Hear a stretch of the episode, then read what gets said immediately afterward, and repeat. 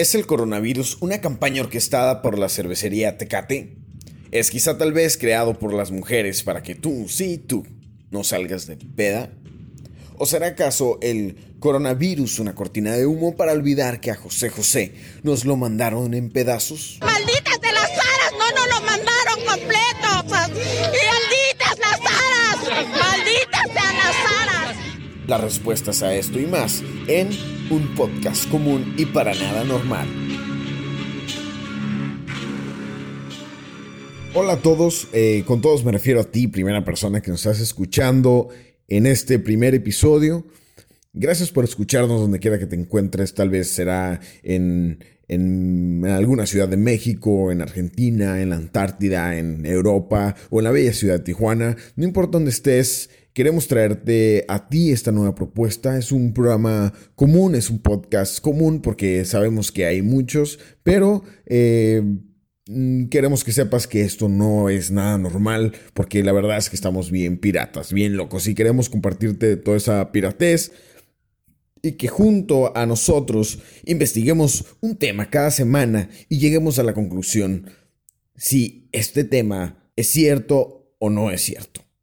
Yo soy Salomón Ventura, me pueden decir Salo, y para llegar a estas conclusiones y, analizar esos temas, tengo aquí un compañero y a un amigo mío que se llama, eh, su nombre es Luis González el Pibe. ¿Cómo estás, Pibe?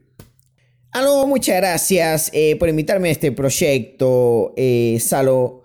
Es que siempre, la verdad es que yo siempre soñé con poder participar con, con en un programa de este tipo porque yo eh, soy muy fan de, de estos temas que son paranormales. Bueno, vamos a darle al tema de esta semana y vamos a hablar del coronavirus, coronavirus.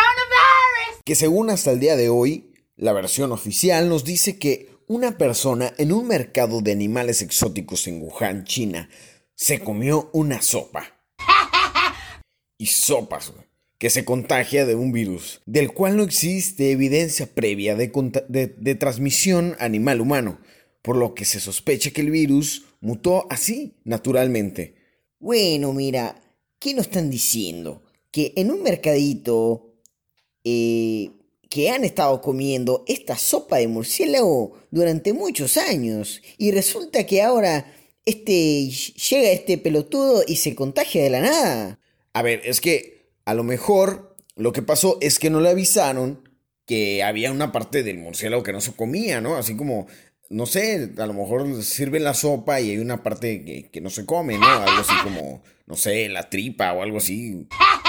¿Te imaginas a este pelotudo pidiendo su sopa y la gente allí diciéndole, no te comas las tripas, pelotudo, no te comas las tripas, eso hace daño?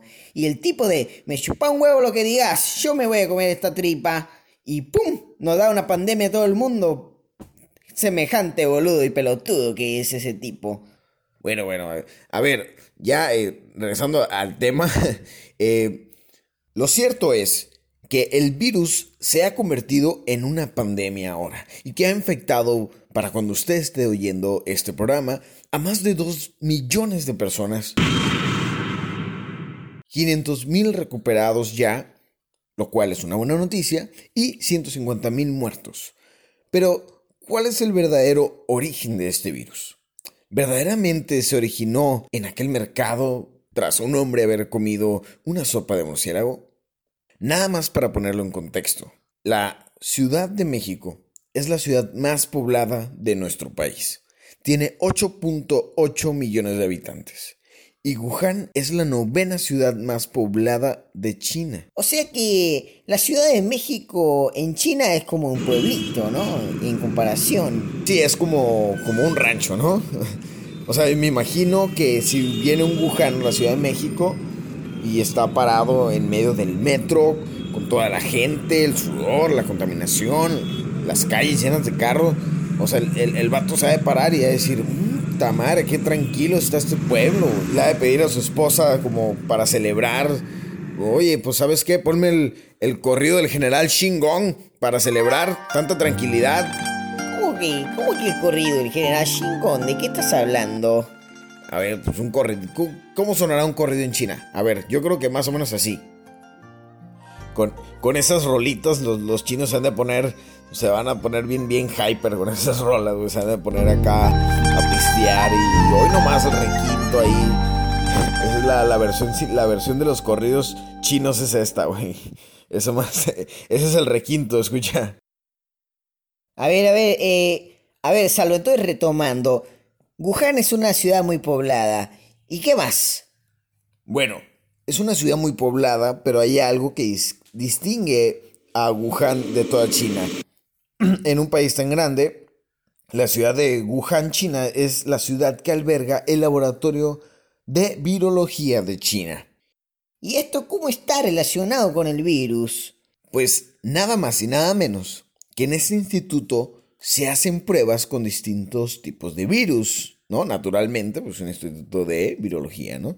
Y recientemente, antes del brote y de la pandemia, estuvieron reclutando académicos para el estudio del coronavirus, coronavirus y los efectos que puede tener en el ser humano. Es decir, que el único laboratorio de virología en un país tan grande estuvo trabajando en estudiar los efectos y las diferencias que tiene en humanos y mamíferos exactamente el mismo virus que fue iniciado y propagado en esa ciudad.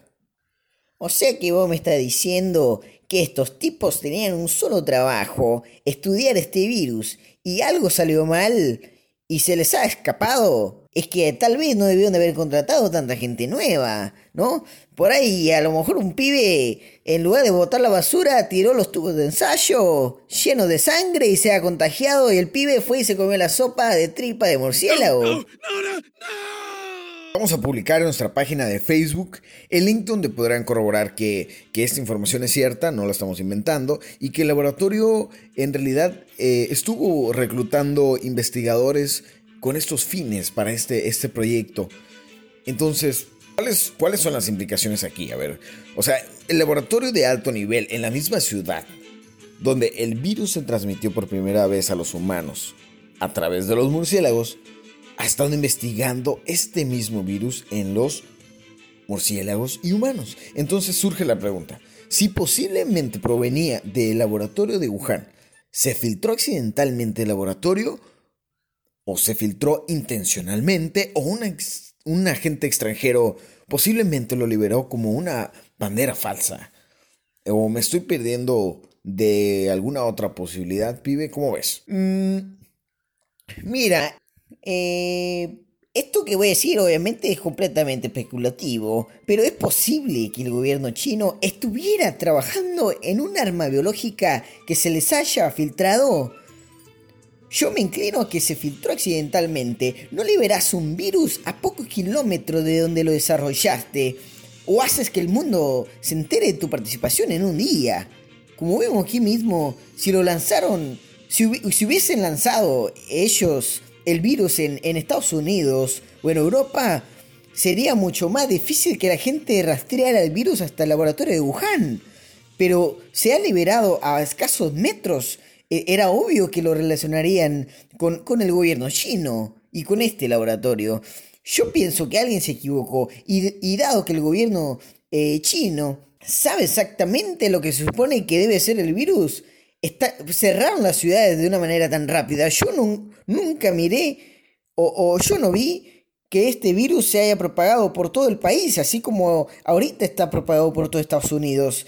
En cuanto tuvieron el brote, sellaron la ciudad e impidieron que hubiera más contagios por todo el país de China, que estamos hablando que es un país superpoblado.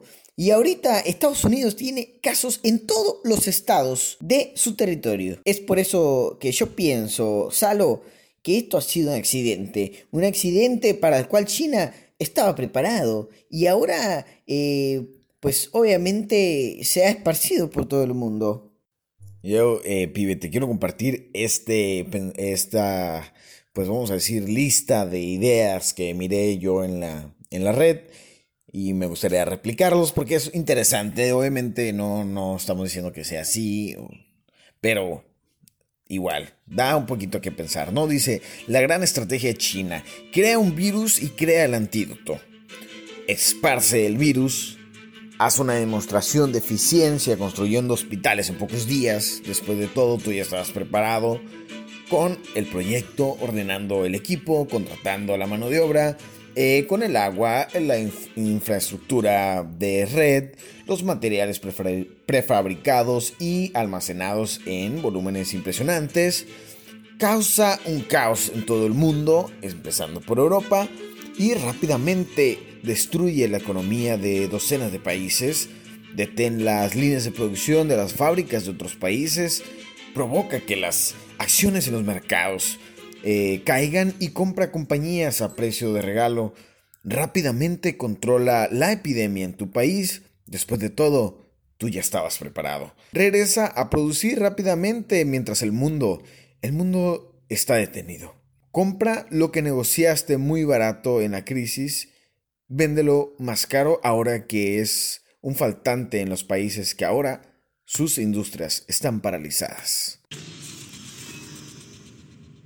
Para la siguiente sección vamos, eh, hicimos una recopilación de tres historias paranormales que nos parecieron muy interesantes compartirlas con ustedes y bueno, eh, vamos a estar cada semana eligiendo uno de los temas, de los tantos temas que existen en el mundo paranormal y en el eh, en, este, en esta ocasión, en esta semana, en este primer episodio, eh, elegimos historias de gente normal, común y corriente, sus experiencias paranormales que encontramos en Reddit, esta red social de Estados Unidos. La pregunta es, ¿cuál fue o cuál es la cosa más eh, escalofriante o más paranormal que te haya sucedido? La siguiente historia es de un usuario llamado Brian Patchkit que publicó esta historia hace un año. Y la historia es la siguiente. Estaba teniendo una conversación tensa con alguien con quien estaba cerca hace años. La conversación rápidamente se convirtió en una lucha pasivo-agresiva que terminó con la otra persona subiéndose al auto y alejándose. Cuando comencé a, Cuando comencé a regresar, la otra persona también regresó y salió del auto y comenzó nuestra conversación nuevamente. El tono de voz era totalmente diferente y la postura era diferente y la sensación en el aire era totalmente apagada. No sé, no sé cómo explicarlo. A medida que avanzaba la conversación, la otra persona comenzó a decir algunas cosas muy desagradables y malas que estaban completamente fuera de lugar. Le dije, este no es como tú estás actuando como alguien más. Y esta persona me contestó, ¿qué te hace pensar que soy la misma persona? Recuerdo continuar la conversación y hablar con esta persona durante mucho tiempo, pero no recuerdo nada en específico. Recuerdo cada vez más cómo es que yo comenzaba a alarmarme y saber que algo no estaba bien. Finalmente, le dije a la persona que se fuera a su casa. Ellos, e, él, esta persona obedeció y se, y se fue. Regresé adentro y comencé a comentarle a mi hermano sobre la situación.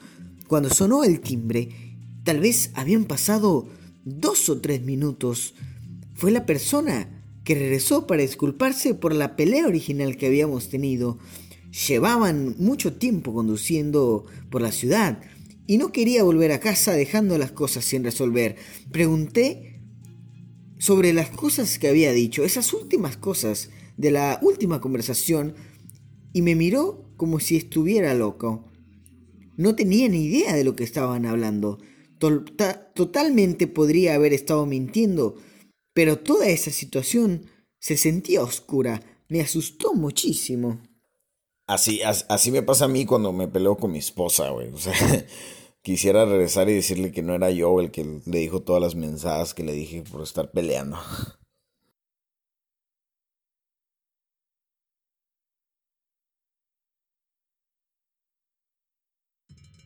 No tan espeluznante, pero definitivamente paranormal. Yo tenía 17 años en ese entonces y estaba en mi cuarto llorando eh, a más no poder acerca de algo. Eso me recuerda a mí en mi adolescencia, me lo pasaba llorando todo el tiempo. por cosas insignificantes, por cierto. La casa solía ser eh, difícil en aquellos de tiempos y aquella noche yo, yo, estaba realmente molesto y realmente necesitaba a alguien para hablar, pero solamente teníamos un teléfono en la casa que estaba abajo y mis padres estaban llamándoles a, a un amigo de ellos, por lo cual eh, no era una opción. También me recuerda cuando le, me enojaba y lloraba porque no quería lavar los trastes y le hablaba a mi tía para que me llevara con ella, güey. Sí, sí, era muy llorado. No sabía cómo eh, lidiar con ello, eh, con toda esa basura que estaba sintiendo en ese momento. Y, y, sentía como que ya no podía más y recuerdo haber pensado, por favor, por favor, alguien, eh, por favor que me ayude. Eh, no como una oración porque en realidad no estoy seguro si existe eh, el bien o, Dios, pero más bien como un, grito mental al vacío. y definitivamente no había nadie más conmigo en la habitación. Y aparte que era un cuarto muy pequeño. Y yo, yo estaba en, en, mi espalda, eh, con mi espalda hacia la cajonera de mi cuarto. en eso sentí en mi hombro izquierdo cómo es que alguien estaba parado. Sentía yo su presencia que estaba detrás de mí. Y sentí claramente cómo ponía su mano en mi hombro y ponía los, su, sus dedos, lo sentí. Era su tío Javier, güey, que ya le, había llegado a darle la, la, la, la, dotación de la semana, güey. Era su tío, güey, el chifantasma. no, me, no me espantó, pero eh, hizo en ese momento que yo me tuviera de, yo, de llorar así eh, de golpe. Eh, y pienso que ese sentimiento duró por un minuto o más y después se detuvo. No tengo ni, ni idea de qué pudo haber sido, pero fue suficiente para calmarme y la verdad es que me gustaría volver a sentirlo. Te digo que era su tío, ya. Misterio resuelto, era su tío, quería otra dosis, ya. Vámonos. La siguiente historia no es tanto paranormal, pero sí que me sacó un escalofrío. Fui gerente de reparación de computadoras en una, en una tienda pequeña hace un par de años. Teníamos una computadora de un cliente en la parte posterior que estábamos ejecutando varios análisis de malware y virus. Estaba haciendo papeleo matutino en la parte de atrás, cerca de la computadora. Esta computadora tenía su protector de pantalla y al mostrar las fotos aleatorias de la carpeta de mis imágenes, varios miembros de la familia, fiestas de cumpleaños, infantiles, las cosas habituales. Luego, desde entonces, lo juro por Dios, vi la foto de una mujer desde los hombros hacia arriba con el cuello cortado. ¡Oh, man! Tan pronto como me di cuenta de lo que estaba haciendo, Dirigí toda mi atención y volví a las fotos, pero estaba ahora a una exhibición de autos. A medida que avanzaba el día, no pensé nada más y continué con mi trabajo hasta que llevé a la computadora de otro cliente a la parte posterior para trabajar y nuevamente desde mi periférico podría haber jurado que vi un cuerpo ensangrentado atado en la cajuela de un automóvil. Oh, come on! En ese momento comencé a asustarme, agarré a uno de mis empleados y le expliqué la situación. Y luego nos sentamos durante 10 minutos y vimos este protector de pantalla. Obviamente en contra de la política de la compañía, ya que no debemos buscar archivos personales de los clientes sin ninguna causa justa absoluta. Luego procedimos a ver una foto de dos cuerpos en una tumba poco profunda en el bosque y otra foto de una mano cortada en un cajón de la cocina. ¡Oh, gross! Luego fui a buscar al gerente general y le informé de la situación y le hice ver este protector de pantalla. Luego pensamos que estaría en el mejor interés de todos contactar a la policía. Aproximadamente 15 minutos después, el dueño de la computadora y otro caballero se presentan y procedo a decirle que su computadora no está lista y que pasará un tiempo. Luego me informa que lo llamaron allí porque alguien informó que había algunas fotografías de un asesinato espeluznante que habíamos encontrado. Le mostré su computadora y luego su compañero comienza a reírse de él. Al parecer, fue en contra de la política de la policía y se llevó parte de su trabajo a casa con él. Oh, really? Super genius. Y nunca, nunca se había dado cuenta de que sus fotos de trabajo estaban siendo utilizadas como el protector de pantalla. Qué buena, qué, buena coartada, ¿no? O sea, llegar y decir, no, pues que, fíjate que, que soy policía y pues esas fotos están ahí de, de por accidente, no, no, no era mi intención, ahí disculpe, ahí dispense, ahí dispense. Eh, no, no, no, eso, eh, estoy en tanga también, no, eso es pura broma, puro cotorreo ahí que traía yo con mi esposa, no. El negro ese no, es un compa, es un compañero ahí del trabajo, no, no, no hagan caso, lo, no, no miraron lo otro, no, los asesinatos como quiera, eso, eso es jale, pero no, no, los videos no, va, no, eso no era, no era yo de todas maneras, no, es un Photoshop que hicimos ahí, un proyecto, no no, no me, yo no me meto nada ahí para atrás. No, no, no. Pura mentira. O a lo mejor si era el asesino, güey, nomás se, se inventó esa, se puso una, una, una, una insignia falsa de policía, güey, ya nomás con eso ya le creyeron, güey, qué, qué, qué culero, güey. Llegó la hora de la llamada macabrona.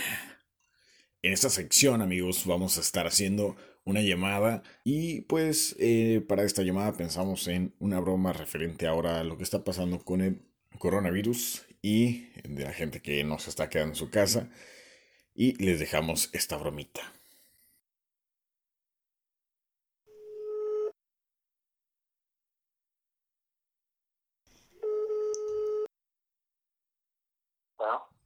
Hola, muy buenas tardes. Sí, mire, eh, le estamos llamando aquí de la Asociación de, eh, de, Vecinos Unidos, aquí el fraccionamiento Haciendo el Colorado. Eh, el motivo de mi llamada es porque estamos reforzando las medidas que estamos tomando por el coronavirus. ¿Sí está enterado, señor? Sí. Y sí sabe la importancia que tiene ahorita estar tomando la distancia para evitar contagios eh, sí, sí sabe usted las medidas, ¿verdad? Que el, que el gobierno federal nos está recomendando, señor. Así es.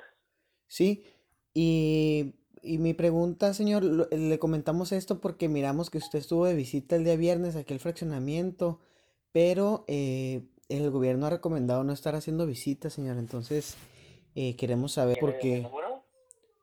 ¿Perdón? Eh, tenemos nosotros, señor, acceso eh, información. Estuvimos pasando ahí a la, a la, a la casa que usted visitó y, y, ellos nos proporcionaron la información, señor. Es importante que tengamos en cuenta que no tenemos que estar haciendo visitas y menos al fraccionamiento porque eh, tenemos adultos mayores que son vecinos, ¿verdad? Y podemos contagiarlos y ponernos en riesgo. Em, señor, le pedimos por favor que acate las recomendaciones que nos están haciendo las instituciones públicas es por el bien de todos. Em, ¿sí, ¿Sí estamos de acuerdo, señor, o no? Pues mientras siga las, las, ¿cómo se llaman? igual, o sea, si usted me vio cuando llegué, yo tenía mi cubrebocas y mi gel antibacterial, entonces, mientras se sigan esas indicaciones, creo que no debe haber problema. Sí, señor, pero por ejemplo... gracias. Sí, señor. Gracias por la llamada, igual agradezco su consejo. Sí, señor, pero, pero por ejemplo, nosotros notamos que, que usted este, no estaba... ¿Qué pasó? ¿Se cortó? Sí, sí, sí, a ver, déjalo marco, déjalo marco otra vez, espérame, espérame. Creo que nos colgó, espérame, otra vez.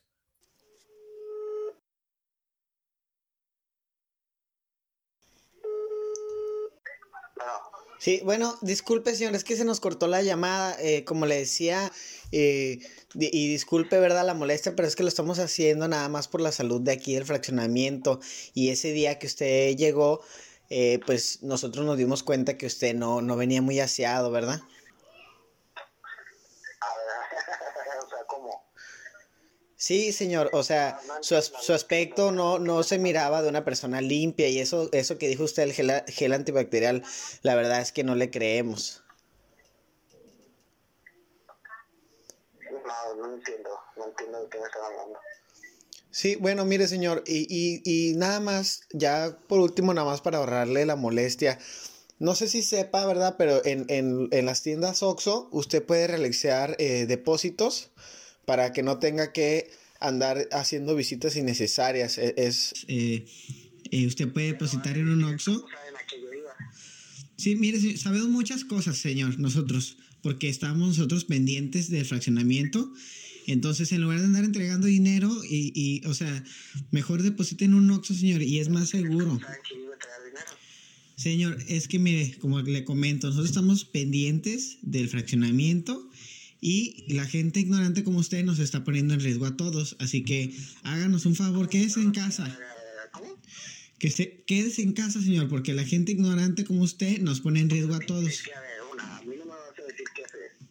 Y segunda, no me vas a estar faltando un respeto. No le estoy faltando el respeto, señor, le estoy describiendo. Sí. Sí, y que, o sea, ¿qué se supone que están espiando a la gente? ¿Lo que voy a hacer o qué? De hecho, sí, señor, nosotros lo miramos llegar y lo seguimos después de que usted salió y se subió al carro de su hermano y lo seguimos nosotros en el carro cuando lo, vimos salir y todavía se fueron a dar la vuelta. Así que, señor, por favor, quédese en casa. Lo, va- vamos a ponerle una amonestación ahí a, a los vecinos, a sus papás, eh, para dejar registro de, de esta, de esta situación. ¿Cómo vamos a hablas? Sí, los vamos a amonestar porque nosotros, le- como le comenté al principio, estamos hablando de la Asociación de Vecinos Unidos de aquí el fraccionamiento Hacienda del Colorado. Los vamos a amonestar a ellos por esta, esta falta a la contingencia, a este llamado para, para, pues los vamos a sancionar ante esta asociación, señor. Gracias a qué? A su ignorancia, ¿eh? Gracias. Mire, no les llame, no les llame, no les llame, no les llame, porque ellos, ellos fueron los que lo reportaron usted con nosotros, nos llamaron y nos dijeron que le hiciéramos esta broma, ¿cómo ve? Estamos, usted, estamos hablando aquí, señor, disculpe, estamos aquí hablándole de- del, del programa de un podcast común y para nada normal esta broma, discúlpanos, brother, pero tus tus papás fueron los que te pusieron dedo, que te llamáramos porque andas ahí chingue y chingue todas las semanas. Ah.